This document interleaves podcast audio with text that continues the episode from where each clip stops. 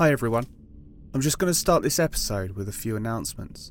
Firstly, I want to correct an error that was made on last week's episode. I stated that Gillian had been buried in Market Deeping Cemetery. This was an error in my research, and she was actually buried in Deeping St James, not far from where she was originally found. Apologies for the confusion, and thank you for those who have contacted me. Secondly, the website is now up and running. You can listen to episodes, have direct links to our social media, and also contact me directly through there. So please visit www.truecrimefixpodcast.co.uk. That's www.truecrimefixpodcast.co.uk. Thirdly, I just want to wish a very happy birthday to Michael from the In the City Like Yours podcast, and a very happy birthday to one of my social media gurus, Jason. Hope you both have an absolutely amazing day. Fourthly, just a quick congratulations to Erin, Susan and Hayes, who won scripts last week. I will be running competitions like this again in the future, so stay tuned. Finally, just a quick plug for Patreon. That is www.patreon.com/truecrimefixpodcast. I am trying to keep this show going and resist putting advertising in and interrupting your enjoyment. So if you are able, please join and get extra content for the price of a starter from that dodgy takeaway down the road. You'll know the one I mean. So that is www.patreon.com/truecrimefixpodcast. I'm going to run a couple of trailers for colleagues in the podcasting world, and then on to this week's case.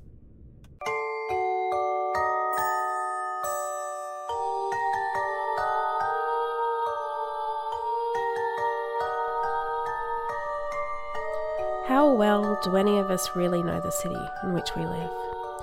We live in these metropolises full of strangers doing God knows what to God knows who. When I was like 11, I saw a headline that made me realise I really didn't know my city.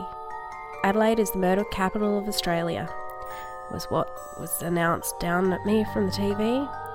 And to be honest, that's when the true crime junkie in me began. Some of us refer to Adelaide as the city of churches. The government would like you to refer to us as the festival state. But to be honest, some of us call it Stabalade. I call it Murderlade. I'd like to welcome you to Murderlade, true crime podcast hosted by me. In full disclosure, I'm not a journalist, I'm the daughter of a cop, and I just want to share with you my beloved city's dark, sordid underbelly. I will dive deep into some of our most gruesome, fascinating and underreported crimes that have given us the infamous title of Murderlade. The first few episodes will focus on the family murders between 1979 and 1983, including the first murder I remember watching the trial of. That's Murderlade. Find it now on your favourite podcast platform.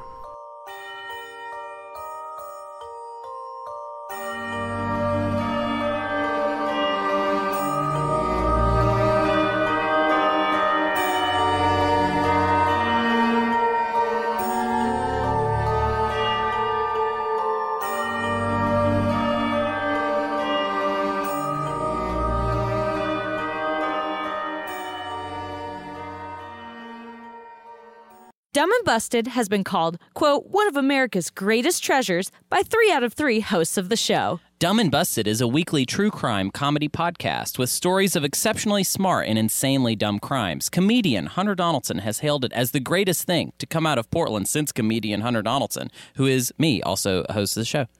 Podcasters Allison Copeland and Hannah Ether praise Dumb and Busted as, quote, found on Apple Podcasts, Google Play, Spotify, Stitcher, and anywhere else you get your podcasts. Just more rave reviews from 2 other people who host the show. Catch us every Thursday and follow us at Dumb and Busted on Facebook, Instagram, and Twitter. Crime you later! True Crime Fix is a podcast with adult themes and graphic descriptions of crime, which may not be considered suitable for all ages. Please use your discretion when listening. All research has been conducted using material in the public domain and some opinions may not be that of the author or the host. Please remember that all victims are someone's loved one, and all episodes are recorded in the utmost respect of their memory. You're listening to the True Crime Bigs podcast with your host, Steve.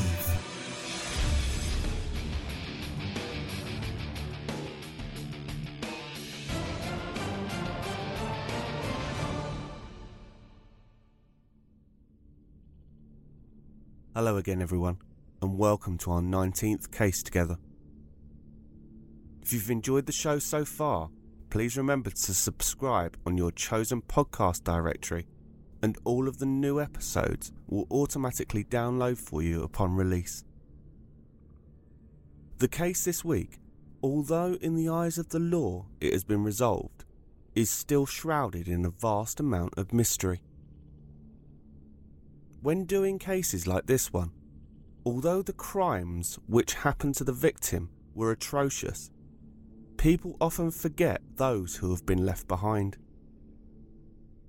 In this case, the victim's parents have continuously had to relive the tragedy which has happened, and the closure has been minimal. I cannot imagine the thought of any member of my family going off to do a routine activity with the intention of enjoying themselves, only never to return home. So without further ado, ladies and gentlemen, this is your True Crime Fix. I am your host, Steve, and this episode has been written in the memory of Jenny Nicholl.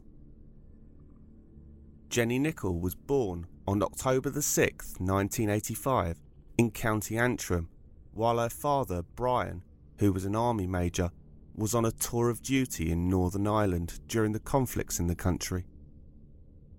She was the final addition to the Nicholl family. Her parents had met in Germany in 1970, while Anne was working as a nanny, and the couple's first son, Christopher, was born in January 1978. And the second, James, was born in October 1980. As a forces family, they were always on the move between Britain, Ireland and Germany, which meant that the boys were often at boarding school in Dorset. But when Chris was old enough, he joined the army and was posted to Catterick, just like Lee Rigby was in episode 10, leading to the family moving to Bolton Avenue in Richmond, Yorkshire, in 1997. The garrison was roughly 3 miles away. Richmond is a market town and is situated on the boundary of the Yorkshire Dales National Park. Founded by the Normans in 1071, the town was built around the castle, which was situated on Richmont, which literal translation from French is Rich Mountain, but in folklore it is understood to stand for Strong Hill, hence how the town got its name. Richmond is also the home of the first gasworks which were built in Europe. Jenny attended St. Mary's Roman Catholic Primary School, where she was the first female to play for the school's football team, alongside 10 boys. She had always been a bit of a tomboy, building tree houses and learning to skateboard rather than getting involved in the usual activities of a pre-teenage girl. Her parents admitted that as a young girl, trying to get Jenny to wear a dress was a real struggle. As a teenager, Jenny would often joke that she was emotionally and psychologically damaged when she was forced to wear a frilly frock to a birthday party.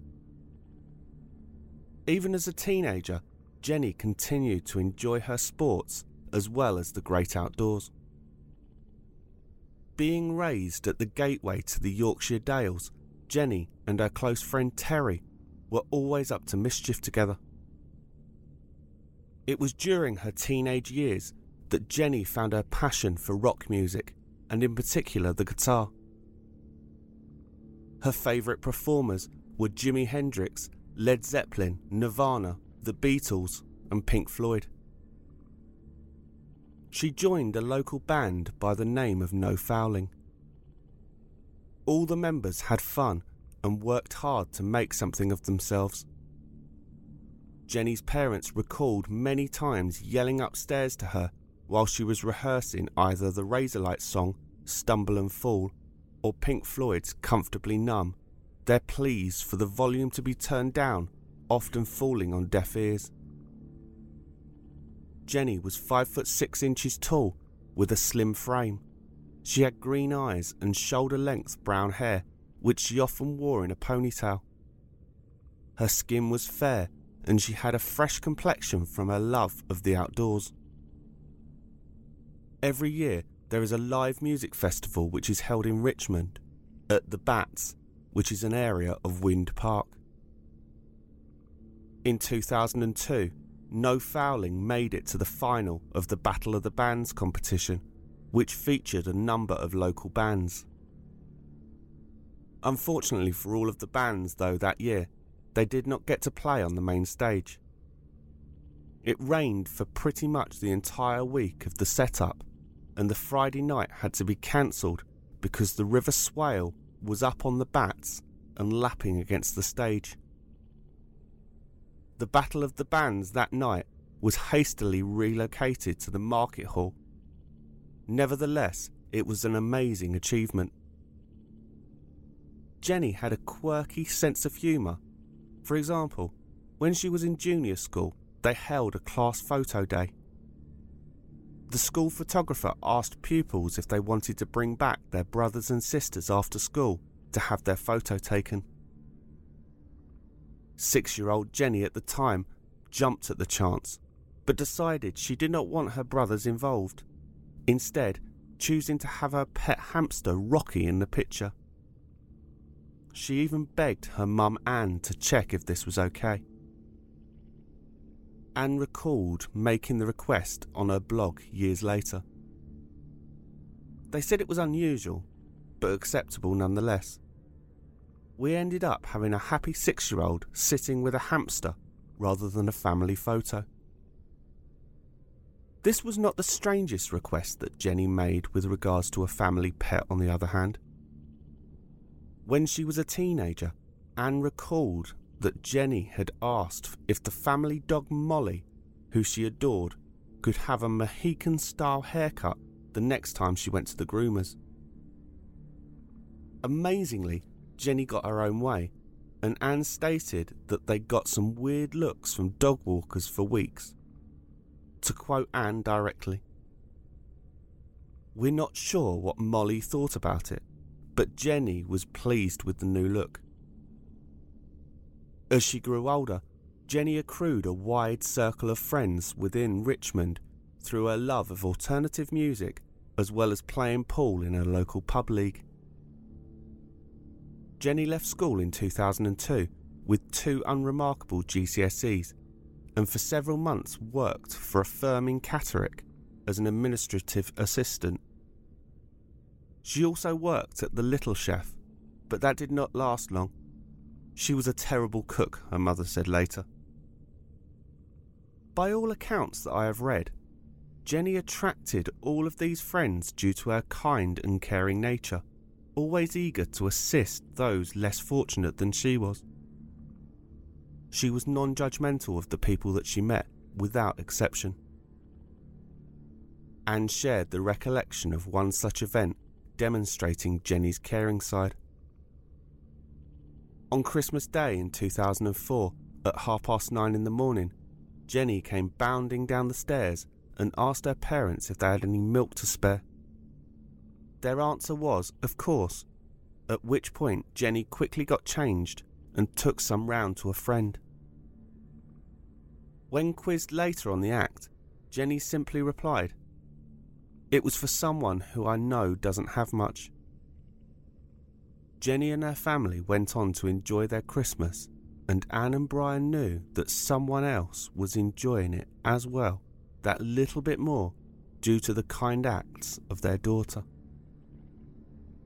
By 2005, Jenny had got herself a job with the Co-op supermarket chain as a shop assistant. I've so far outlined a lot about Jenny as a person, and for the first time, not only because this podcast has always been directed to the victim, but I'm asking you please bear in mind all of this testimony so far as to Jenny's personality as this case unravels. On the 30th of June 2005, Jenny Nicholl packed her grey rucksack and told her mum that she was off camping for the night. It was early summer and the weather was starting to get warm, so this declaration was not out of character. Wearing a pink sleeveless top, blue jeans with holes in the knees, a khaki duffel coat and black trainers, she loaded her things into her car, a White Rover 214i, and headed off down the road. Jenny had not disclosed to her parents with whom she was going out with, but as she was 19 and independent, they chose not to ask. The 30th of June was a Thursday, and when Jenny did not return the following day, her parents just assumed that she was going to make a weekend of it. A message was sent to Jenny's mobile phone, but the areas that she liked to camp in were remote and did not have great coverage for phone reception. When Jenny failed to return on Monday the 4th of July, however, and also failed to return to work, alarm bells started to ring and her parents decided to alert the police at 4 p.m. as to her disappearance.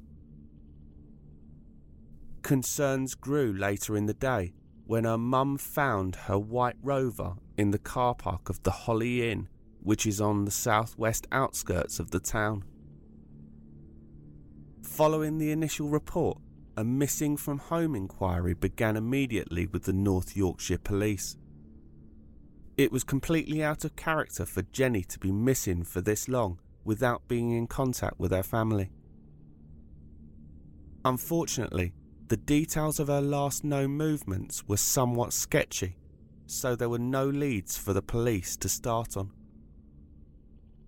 Detective Inspector Peter Martin was in charge of the investigation. On the 6th of July 2005, the police held the first of many press conferences, making an appeal to the local media for information about Jenny's disappearance. On the 9th of July, Jennifer Whelan, who was one of Jenny's closest friends, received a text message. It said, "Hi Jen, tell Jack I'm okay. Know everyone's going to be mad. Tell them I'm sorry. Living in Scotland with my boyfriend. Shitting myself, Dad's gonna kill me. Mum don't give a shite. Hope Nick didn't grass me up. Keeping phone off. Tell Dad, car jumps out of gear and stalls, put back in auction. Tell him I'm sorry." At 12:16, Nicola Gosnold, who was the Nick referred to in the last message, received a text of her own. I quote, "Thought you were grassing me up. Might be in trouble with me dad. Told mum I was leaving, didn't give shit. Been to Keswick camping, was great. Have to go, see ya." Both of the messages that were received at first glance appeared to be legitimately from Jenny. She texted in shorthand, which I appreciate it's hard to demonstrate in audio form, but for example, she would use the number 2 to represent the word "to." But if these text messages were kosher, they raised a number of questions. What did Nicola know about Jenny that she was worried about getting out? Who was this mysterious boyfriend? Why was Jenny coming across different via text? Armed with these new text messages, the police set about tracing where Jenny's phone was last used. In the press conference which took place on the 10th of July, the police revealed that they were conducting house-to-house inquiries in Richmond, including searches of the local countryside and woodlands, which Jenny often frequented. They chose at this point to keep the information about the messages away from the media. The investigation team also indicated at the press conference that they were trying to trace all of Jenny's friends to eliminate all potential leads as well as gaining new ones. The Keswick, which was referred to in the text messages, was actually Keswick, which is a market town in the county of Cumbria within the Lake District National Park.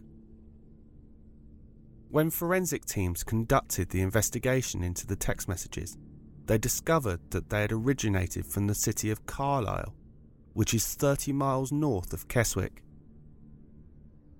It appeared as though the information in the text messages matched the evidence that had been discovered. Suspicion arose further, though, when it looked like the North Yorkshire Police's press conference had struck a nerve. 4 days later, Brian received a text message from his daughter's phone.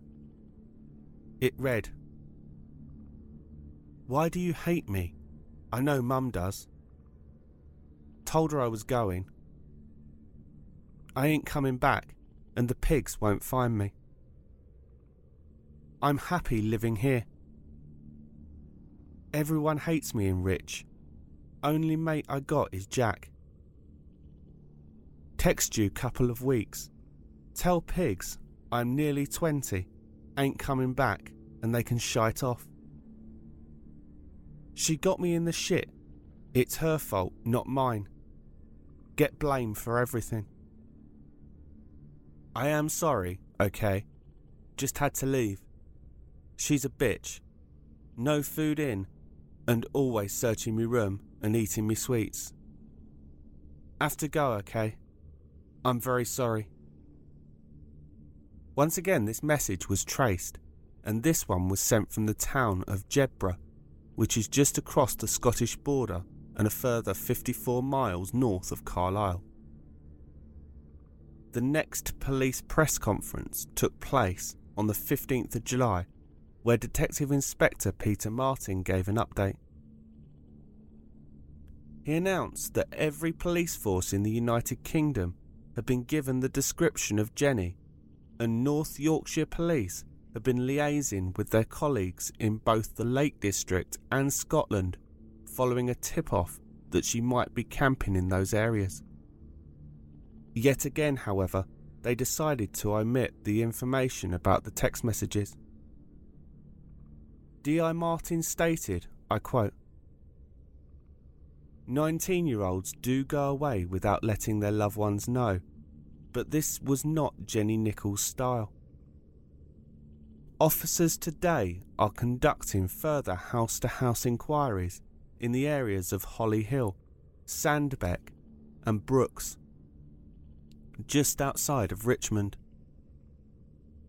Police still have to find the connection between Jenny and the Holly Hill area. Jenny is a country lover who enjoys camping, but extensive searches of Holly Hill woodlands have so far produced no clues.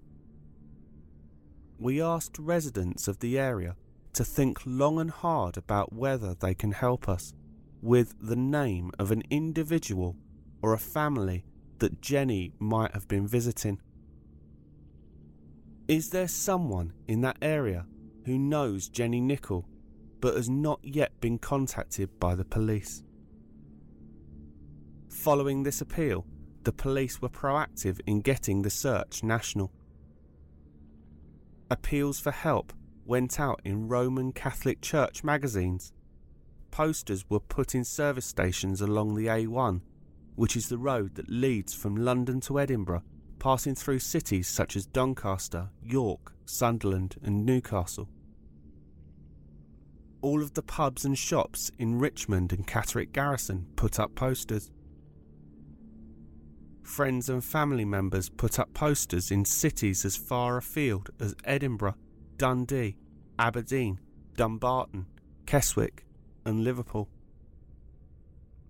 Branches of the bakery, Baker's Oven, put up posters in all 66 branches, and 100 shopping malls in England and Scotland put up missing person posters.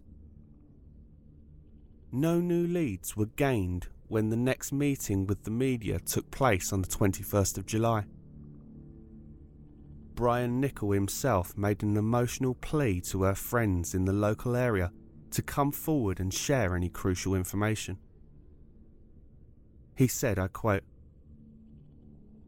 "Anne and I have not seen our daughter since she set out from our home, and we miss her.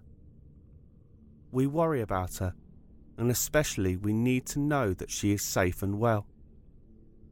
If there is anyone out there who knows where Jenny is, or knows how to contact her, please call me or call the police straight away.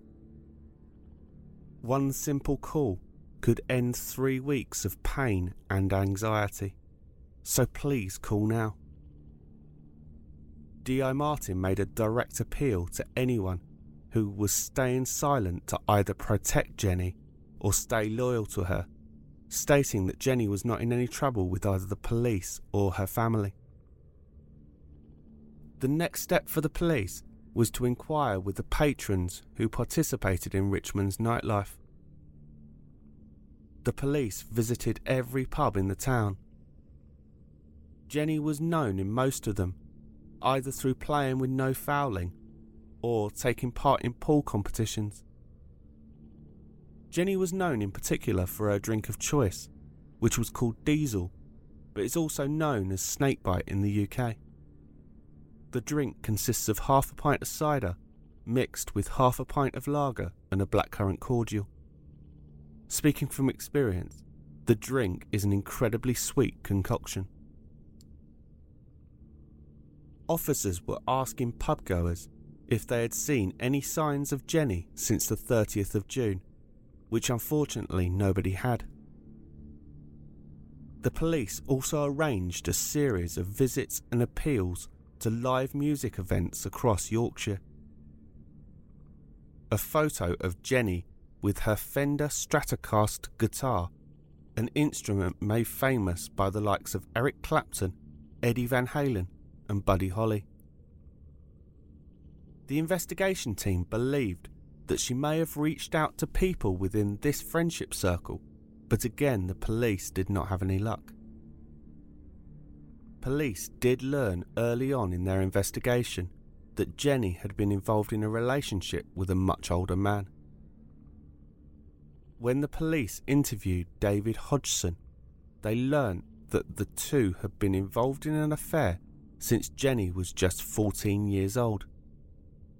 Although Hodgson maintained that they had not had sexual intercourse until Jenny was 16, and even then they'd only had sex 5 times.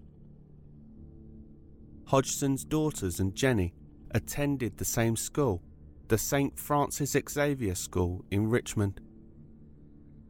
The police, however, were already aware of a link between Jenny and Hodgson, as they were called to an incident where Jenny had been assaulted by Hodgson's 2 daughters, although no charges were brought. Hodgson was married and was residing at Olav Road, just over half a mile from where Jenny lived, but the police had nothing which linked Hodgson to any foul play.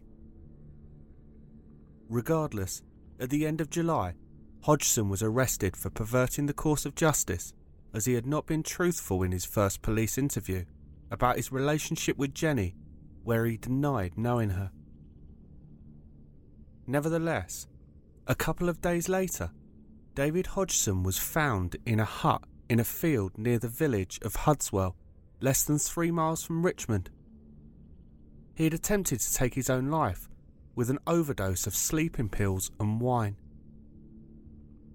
Hodgson was in a bad way and was taken to hospital, but would go on to recover. In the subsequent interview, he revealed that Jenny and his affair had been broken off 12 months earlier, and that he had just learned that she was seeing his older brother Robert since May 2005, and that had pushed him over the edge. But he maintained that he had nothing to do with Jenny's disappearance. The police were now at a bit of an impasse, however. They still did not know whether the text messages were genuine. They were starting to question whether Jenny had indeed run away. Robert Hodgson was forthcoming with the police, and there was no evidence that he was involved in her disappearance either. The things that Jenny had packed on the day that she went missing had still not been found either. There was nothing at all indicating that anything was wrong, apart from the disappearance being out of character. On the 6th of October, an appeal was made by Anne Nicholl, who went out and put two 8-foot banners in prominent positions in the town. The first was outside the Co-op where Jenny used to work, and the other was outside the Georgian Theatre in the centre of town. The banners read, "Happy birthday, Jenny," followed by the line, "Jenny Nicholl is still missing. Can you help?" The same message was placed by Brian and Anne in the Free Local newspaper. It was now 3 months since Jenny had gone missing, and they needed to ensure that Jenny was still at the forefront of everyone's mind. The Nicholl family also asked several radio stations to wish Jenny a happy birthday. TFM Radio, which covered the Stockton-on-Tees area, Fresh Radio, which covered the towns of Skipton, Keighley and Ilkley, and Garrison Radio, which covered Richmond and Catterick, all played a Jimi Hendrix track with a similar message that Jenny was not in trouble with her parents or the police, and they just wanted to know that she was alright. In a press conference to mark Jenny's birthday, D.I. Martin said Jenny should be celebrating her birthday at home with her family. Instead, they have had 3 months of stress and anxiety. The family have now been without Jenny for over 3 months, and it was becoming increasingly clear to North Yorkshire Police that they were not dealing with a missing persons inquiry anymore. The fact that there was no further contact with anybody in Jenny's friendship circle, they were starting to question whether she was still alive. As a consequence of this, after consulting with Brian and Anne, on Thursday the 3rd of November, the police revealed that they made the incredibly hard decision to turn this into a murder inquiry. Following the announcement, the Nicholl family posted the following statement on their blog on the 9th of November.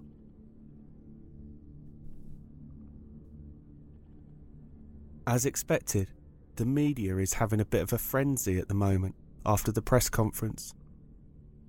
Most of the sensible reporters, BBC, ITV, covered it with fact, but afterwards there were some that were trying to make 2 plus 2 make 5.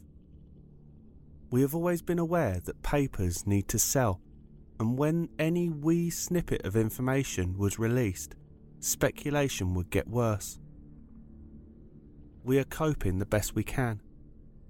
Thank you, Brian and Anne. Family liaison officers in late November started discussing both scenarios with the family, Brian and Anne stating that the worst case scenario was becoming more inevitable and the time was right to deal with it, Brian adding, "Having said that, we still have hope." On the 8th of December, the local press reported that an area of Badger Beck Wood on the outskirts of Richmond had been cordoned off 2 days earlier, with officers searching through the night. When the reporter spoke to a police spokesman, however, it was divulged that the searches had revealed nothing of any significance. Searches of various sites continued on a pretty much daily basis as part of the investigation. Locations included a disused well at Hudswell Grange. The site was an old abandoned farm on land owned by the Ministry of Defence where tactical manoeuvres could be practised. Yet again though, nothing of any significance was found. On Thursday the 13th of December, the case was featured on Crime Watch, with Anne and D.I. Martin travelling to London to make a live television appeal. During the episode, it was disclosed that some of Jenny's most treasured possessions were still missing, including an aluminium box where she kept all of her jewellery and her silver Goodman's CD radio cassette player. The programme also showed CCTV of Jenny withdrawing cash from a bank in the town shortly before her disappearance. Most significantly, the disappearance of her much-loved teddy bear, the statement basically being, you find the teddy bear and you find Jenny. The bear was being taken to a friend to have some patches sewn on it. When the car was found, the patches were inside, but the bear wasn't.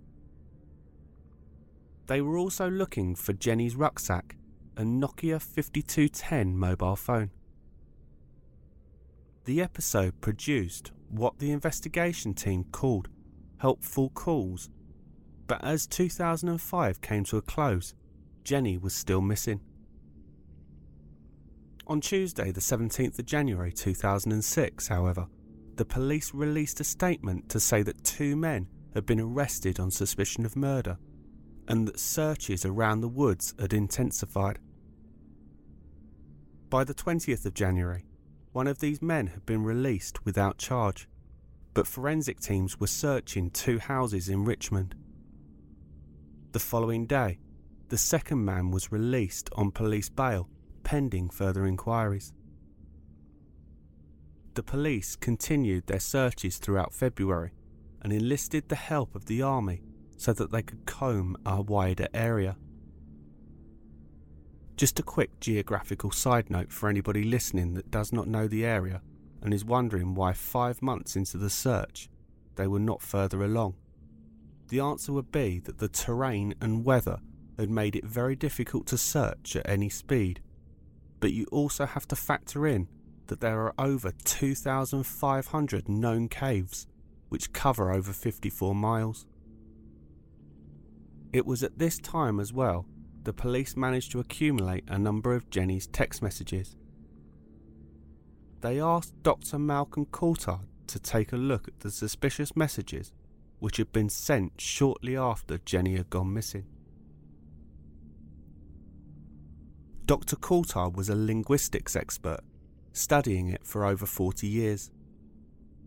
He was an expert witness on such cases as the Birmingham Sixes appeal, a group of 6 Irishmen who had been found guilty in 1975 of bombing 2 pubs in the city centre, killing 21 people, the decision being overturned in 1991.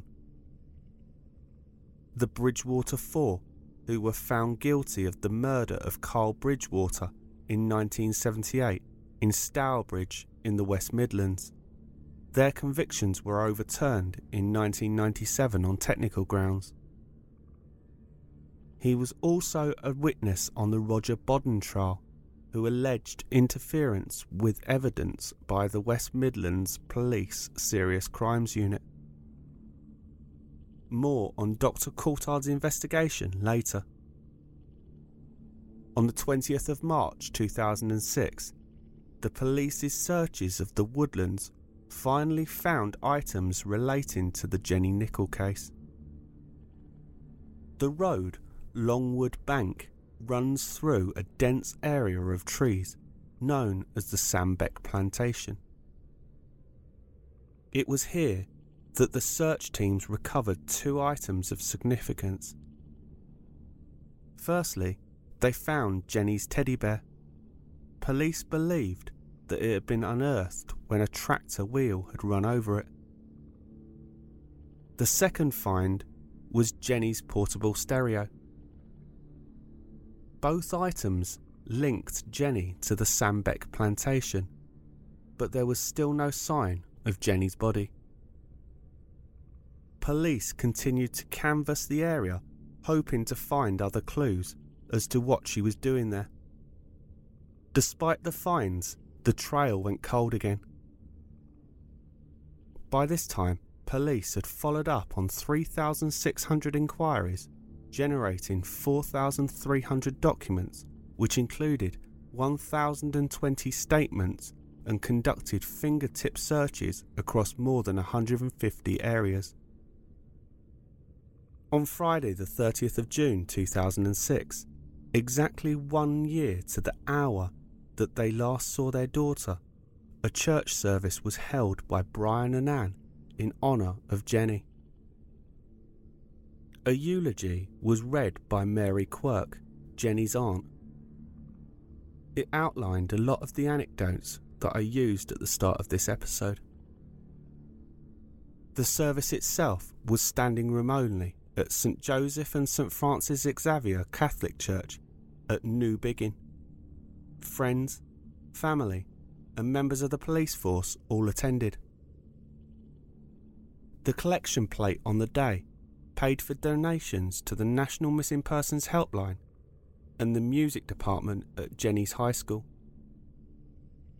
Friday the 6th of October 2006 would have been Jenny's 21st birthday. Her family requested that a candle was lit by everybody in the village. Christmas time came with no further developments. The family placed tea lights in every shop, inviting people to take one into their home and light one for Jenny over the holidays. A Christmas tree was placed in the co-op where Jenny worked, with mock presents with her face on them hung from it. Behind the scenes, the police were taking a second look at the Hodgson brothers, who were both known to have had affairs with Jenny. Both men could be linked to the Sandbeck Plantation, as they had both built SAS-style hides in the area. Hides are like miniature air raid shelters made from corrugated iron and wood, where they used to sit in camouflage and drink beer. David Hodgson was born in 1960, and although he was a fence erector by trade, he had not worked since 1991, when he had had an accident. Subsequently, he had had to have lumbar surgery in 1991 and 1995, which led to pains in his joints and the diagnosis of a degenerative disease. He would work in short bursts and would subsidise his income by selling things such as golf balls and other items that he would find on the moors at car boot sales around the area. David Hodgson married his wife in 1983 and had 2 daughters. Again, as in previous cases, I'm leaving their information out of this through choice. Both men were the ones who were arrested back in January 2006, and David was still on bail.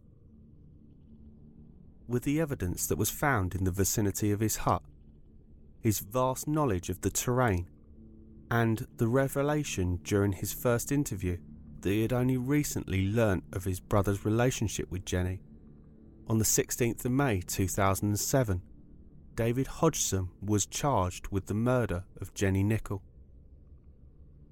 He appeared at North Allerton Magistrates Court, where he pled not guilty, but was remanded in custody until his trial would begin in 2008. Despite the arrest, the Nicholl family still did not have any closure, as Jenny had not been found. A new location was searched on the 18th of May, a septic tank on a farm between Richmond and Catterick Garrison, but nothing was found. Hodgson's trial began on the 14th of January 2008 at Teesside Crown Court in Middlesbrough. James Goss QC was prosecuting. Jamie Hill QC was representing Hodgson, and Judge Mr. Justice Peter Openshaw was presiding. The jury consisted of 6 men and 6 women. Before I go into the trial in detail, I'm just going to take a sidestep and just back up a little bit to the linguistics expert Malcolm Coulthard's research into the text message and give you the Cliff Notes version of the findings. The study analysed known text messages sent by Jenny to those sent after she went missing. If you're interested in the full study, I'll post a link to Dr. Claire Hardacre's review in the True Crime Fix discussion page on Facebook. There are significant differences between the two sets of text messages. For example, habitual spacing. Jenny's texts would use to say, "See you tomorrow," "See you to Moz," using the letters C and U and the number 2 with no spaces, whereas the texts sent after would use AV to space go, AVE to space go. Sign-offs. Jenny would use see you, kiss, and the second text would say see ya with no text. Other examples included the words shit and shite, myself and meself, as well as the spelling of phone, with Jenny spelling it F-O-N-E.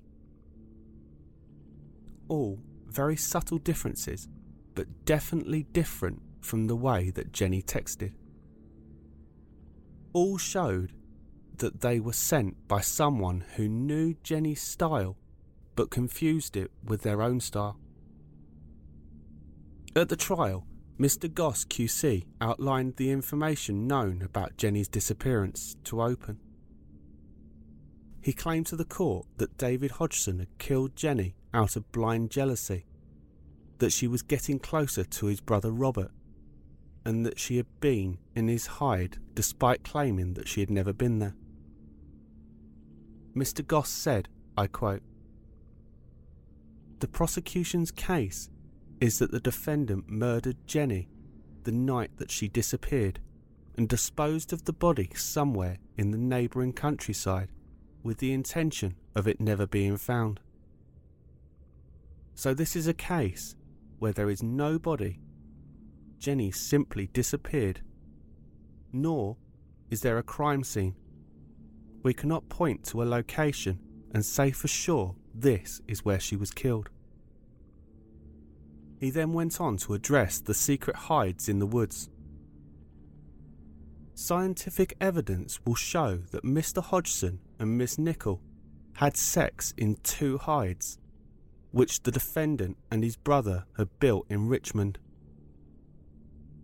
Other evidence that was found at the hide closest to where Jenny's possessions had been found was a drinking game which was given to Jenny by her parents in 2004 as a Christmas present. Mr. Goss continued, "Jenny had told a friend about her ongoing affair with a married man since she was 15, and how he had kicked off when he had seen her with another boyfriend whom she had split up with. This evidence of possessive jealousy has relevance to the last weeks of Jenny's life in Richmond. The afternoon that Jenny went missing, Hodgson had also told his family that he was going camping." The prosecution then introduced the evidence about the texts and said that Hodgson had tried to make it appear as though she had just run off. David Hodgson took to the stand in his defence and admitted having lied to the police but denied murder. Hodgson tried to claim that Jenny had been abused by her own father and that she was alive the last time that he had seen her. Mr. Hill QC asked Hodgson if he had killed Jenny, to which he replied no and denied knowledge of her whereabouts. He admitted that he had lied, saying that he had had sex with her 5 or 6 times the year before she went missing. When asked why he had lied, he simply said, "To cover my own arse, I think. I'm not sure." He also claimed to have spoken to Jenny twice since she had disappeared but forgot to tell the police. When asked about his lies by Mr. Hill, Hodgson replied, "I'm not proud of it. If I told the truth, I would not be here." He maintained that Jenny had never been in his hide and that her DNA had got on the foam mattress as it was the ones they used when they were camping. He claimed that he knew that Jenny planned to leave due to her home life and she had asked him where she could get rid of her car. He said he gave her £3,000 and then claimed that Jenny had often talked about different places such as London, Paris and the United States. Hodgson had hired a Vauxhall Corsa the day after Jenny had gone missing, but was unable to explain the mileage discrepancy between his explanation of the car usage and the miles recorded by the hire company. The trial lasted 5 weeks, and Brian recalled on his blog after the trial, I quote, "Many of Jenny's close friends were reduced to tears in the witness box as the defence attempted to paint a picture of Jenny that she was a drunkard, a drug addict, a drug dealer, and her hypothetical dating habits. I doubt very much that any of these young people would ever consider giving evidence to an investigation again, as many of them were unnecessarily humiliated and intimidated into agreeing to what appeared to be a very selectable strands of truth or depraved allegations made by the defence. After 10 hours of deliberation over 2 days, the jury of 6 men and 6 women unanimously found that David Hodgson was guilty of murder." The judge, Mr. Justice Openshaw, said, "The defendant's concealment of her body has prolonged the anguish and agony of her family and friends as they waited for news of her fate. After he killed her, the defendant retained her mobile phone and on 2 separate days sent bogus text messages from the phone, as if from her, first to her friends and then to her father, cruelly pretending that she was still alive and that she had run away. He was, of course, intending thereby to prevent the missing persons inquiry turning into a murder investigation. Naturally, her family found any slight hope that the messages might be genuine, and so their uncertainty extended from weeks to months, until the gradual realisation that she must be dead and that she had been murdered. Even now, they have been denied such solace as can be found from a funeral and from providing for her a decent, dignified and reverent disposal of her remains as they wish.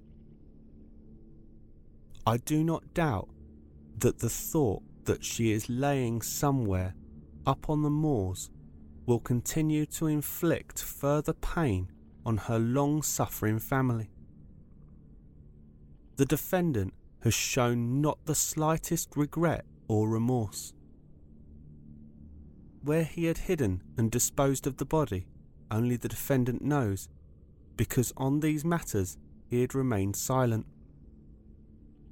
No doubt he buried her somewhere in the woods or threw her body down one of the many potholes or mine shafts which are found throughout Swaledale. The defendant then casually returned home in the morning, greeting his wife as if nothing happened." He sentenced Hodgson to life imprisonment with a minimum term of 18 years. This means that he will be eligible for parole in the year 2026. Outside of court, Jenny's parents, Anne and Brian, appeared relieved with the verdict. In a statement, the family said that there were still many questions unanswered relating to their daughter's murder. They said it was their deepest wish to know where Jenny's body was, so that they could bury her with dignity and respect that she deserved.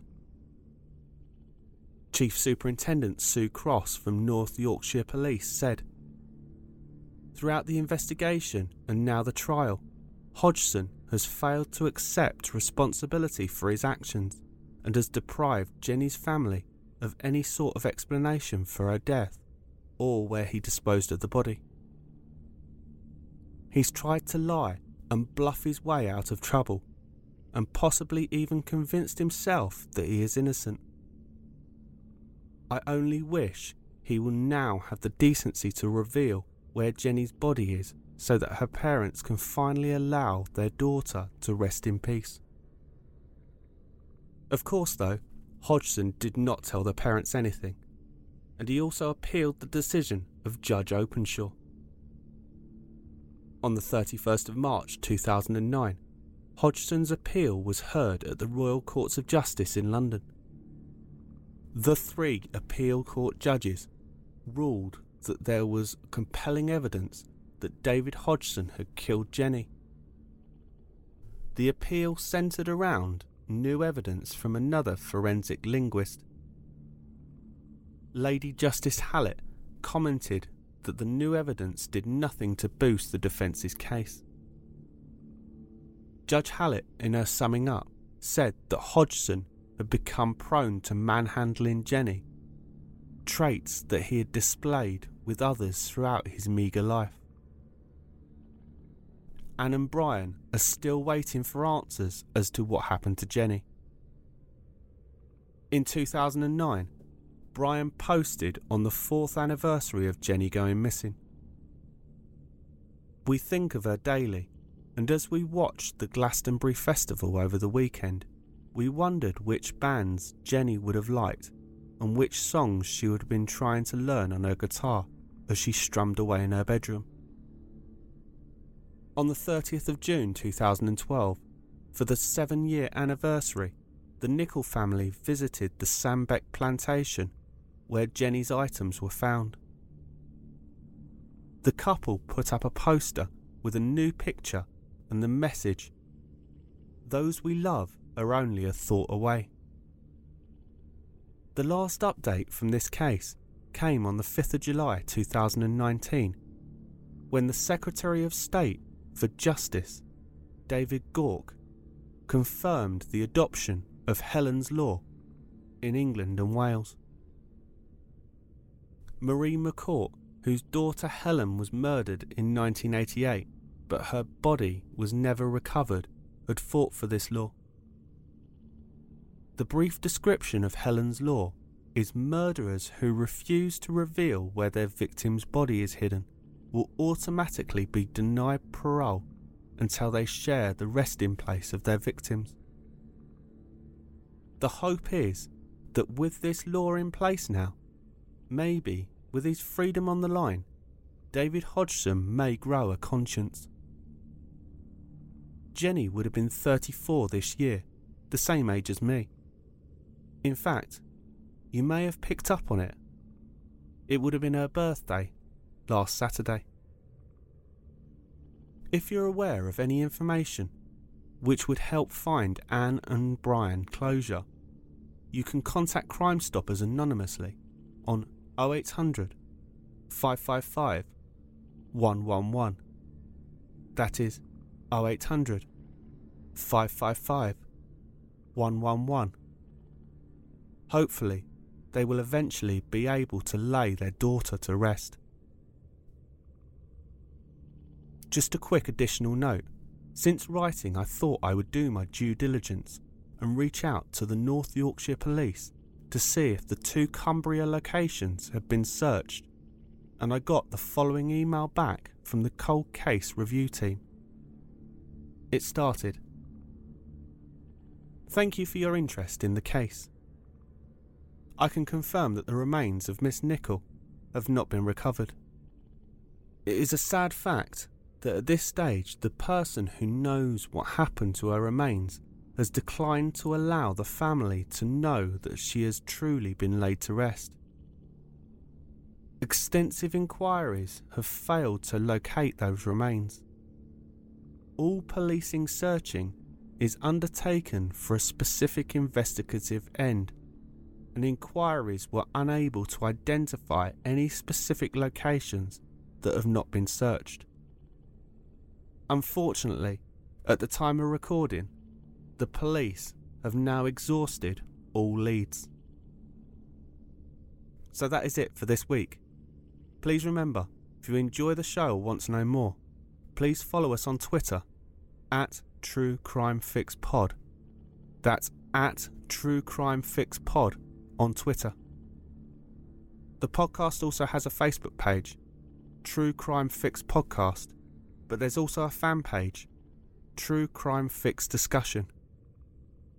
I'm thoroughly enjoying interacting with everyone on there, and this is where I post the majority of the information on the week's cases. Also a reminder that the podcast is now on Patreon, so please visit www.patreon.com/True Crime Fix Podcast. That's www.patreon.com/True Crime Fix Podcast. I also have an Instagram account, so please search True Crime Fix. Also, if you have any suggestions or feedback for the show, please contact me at truecrimefixpodcast@gmail.com. That's truecrimefixpodcast@gmail.com. Until next time, stay safe, look after each other, and live life to the fullest, because you never know who or what will be coming around the next corner. Take care, everyone.